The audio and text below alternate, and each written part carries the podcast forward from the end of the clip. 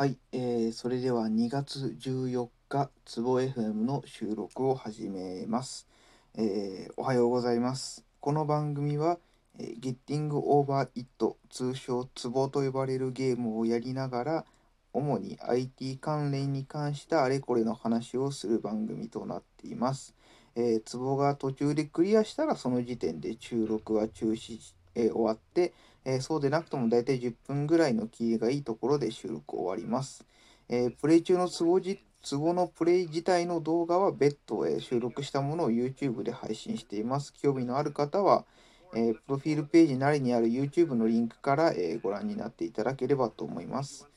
え今回の話題はですね、えー前回ちょっと話をしたクラブハウス絡みにちょっと近いかなというところで、えーあれの受けた理由を考えつつ、えー今後受けそうな、え多分今ブルーレッドうん何オーシャンと言うべきか分かんないんですけどなんか、えこれが出たら受けそう求められてそうだなっていうサービスの話をしようと思います。えクラブハウスまあ良くも悪くもいろいろと、えー言われてますけど実際にあれあのサービス自体が今特定のユーザーの人たちに、えーお受けしてるのは間違いない事実だとは思ってます。えーじゃああのサービス、えー、全ての人が受け入れ求められてるものかっていうとまあ正直言うとそこは違うなとは思いますね。あれはあくまでも、えーまあ、雑談をする聞くっていうところであって、えーそこが結局のところあの喋る自分の喋り声を発信するっていうのは結構、えー精神的な敷居が高い、えー行為だと思ってます。例えばこのラジオトークなんかはまさにその最たる例だと思っていて、えー、と聞くことは、まあ、そんなに言わないかもしれないけど、えー発し全てのユーザーの方が、えー番組を発信してるとは私は思ってないです。これ実際はなんか中の人にあのアナリティクスみたいなのを聞いたことはないんですけど間違いなくその実際のユーザーの中の多分半分もいかないぐらいのユーザーが、まあ、本当に多分個人おそらく、まあおそらくですけど多分20%とか30%多くて40%なのかなぐらいの人たちがえっ、と実際こうやってこう今のこのつぼ FM のようにトークを配信してはいると思うんですけどそれ以外の人は多分聞き戦だと思うんですよね。それは何でかっていうと、まあ、話す内容もそうだと思うんです。内容がないみたいな何を話していいかわからないみたいな部分もあると思うんですけどやっぱ大きい理由としてはあのこうやって声を自分の声を発しそのまま発信するっていう行動じ行為自体に対してすごい大きなリスクを抱えてるなんか恥ずかしいとか怖いとか、まあ、そういうところにが、えっと、理由でやってないユーザーはすごく多いんだろうなっていうのを思ってますね。結局クラブハウス自体もそこにそこと同じ問題を多分抱えてると思っていて特にしかもあのサービスって本当にあのー友人だけと話すだけだったらまだ全然いいかもしれないんですけどあのーあそこに対してこう要は人との出会いそのいや悪い意味じゃなくてこうポジティブな意味でこうなんか新しい趣味の人をああ趣味の人と語り合いたいみたいなところとかの部屋で考えてもそういうことをできる人ってやっぱすごい少ないと思ってるんですよね。そのみんながみんな例えば、まあ、IT 関係だとよくあるのがその勉強会の懇親会関係で、えー、と懇親会がいざ始まった時に、えー普段話さない人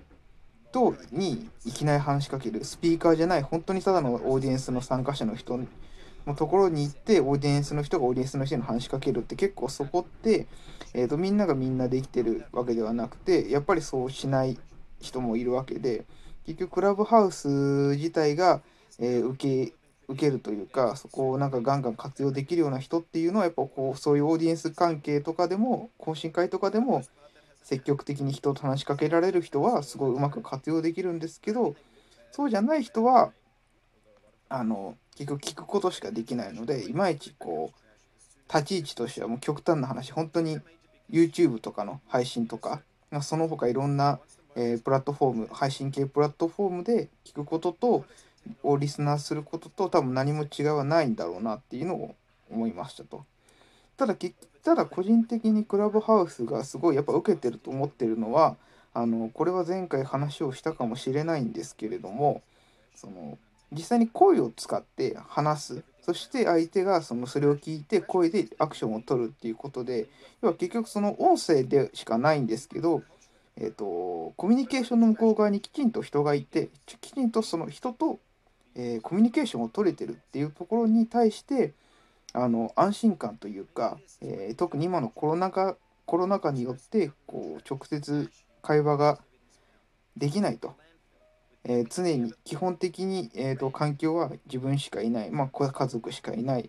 ていうような状況の中で、えー、それ以外の人たちと楽しく会話が、えー、人たちとコミュニケーションが取れているのかみたいな寂しさみたいなところがあると思っていて、えクラブハウスはそこをこう音声を使うことによって、え実際の生身の人と、えコミュニケーションが取れてるぞっていうところの、えー部分のこう需要を満たせているんじゃないかなと思いますと。結局ツイッターとかはあるんですけど、ツイッターみたいなのは結構テキストだけのものでしかないので、えっ、ー、と、どうしても、いや、本当にただ、そこに対して、やっぱりこう、そこに、そのコミュニケーションの先に人がいるのか、ボッか極端にそのボットと違いはあるのかみたいな部分に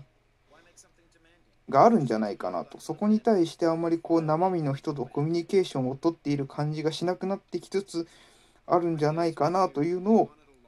思いましたと。でだからクラブハウスみたいなのが受けているので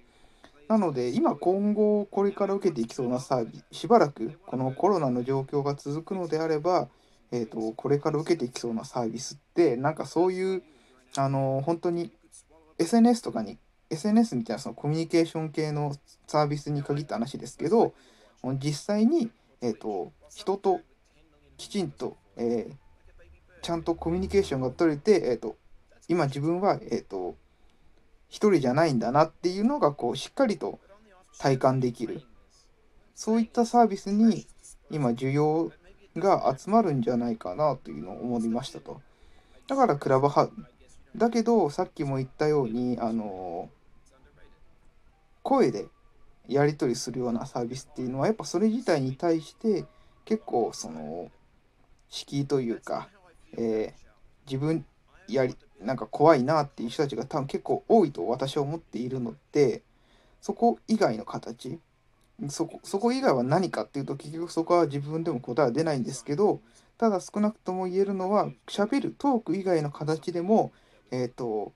画面えっ、ー、とそのツールサービスの先に生身の人がいてその人たちと,、えーと、コミュニケーションが取れているんだっていうふうに感じれる、えーと、サービスがあれば多分おそらくクラブハウスにうまく合わなかった人たちはそっちに乗っていくような気がするし、え、ー、と多分ユーザーの層自体もそちらの方が熱いと思ってるのでそこは大きなコミュニティえ、ー、と大きな、えー、コミュニティの場バズるなんて言うか分かんないですけどたくさんの人が、えー、使いそうなサービスがになるんじゃないかなというのをちょっと思いました。本当にこれはあくまでも自分の中の感覚なので、えっ、ー、と、確実にそうだとは言い切れないんですけど、ただ私の中ではきっとそうじゃないのかなというのを、えー、強く感じました。ただ結局そこってその、まあ YouTube とかえっ、ー、と、みたいなところのいわいわゆる雑談みたいな、そういう、えっ、ー、と、バーチャル、あバーチャルじゃない、その普通のライブ、普通のライブですね、ストリーミング関係のやつでも、あの、コメントを通してやり取りはできるんですけれども、なんかこう、もうちょっと自分という人をちゃんと認識しつつ会話してくれる人が、えー、いるサービスっていうとこ、会話できる、会話？コミュニケーションが取れて寂しさを、えー、きちんと和らげる。コロナ以前のような、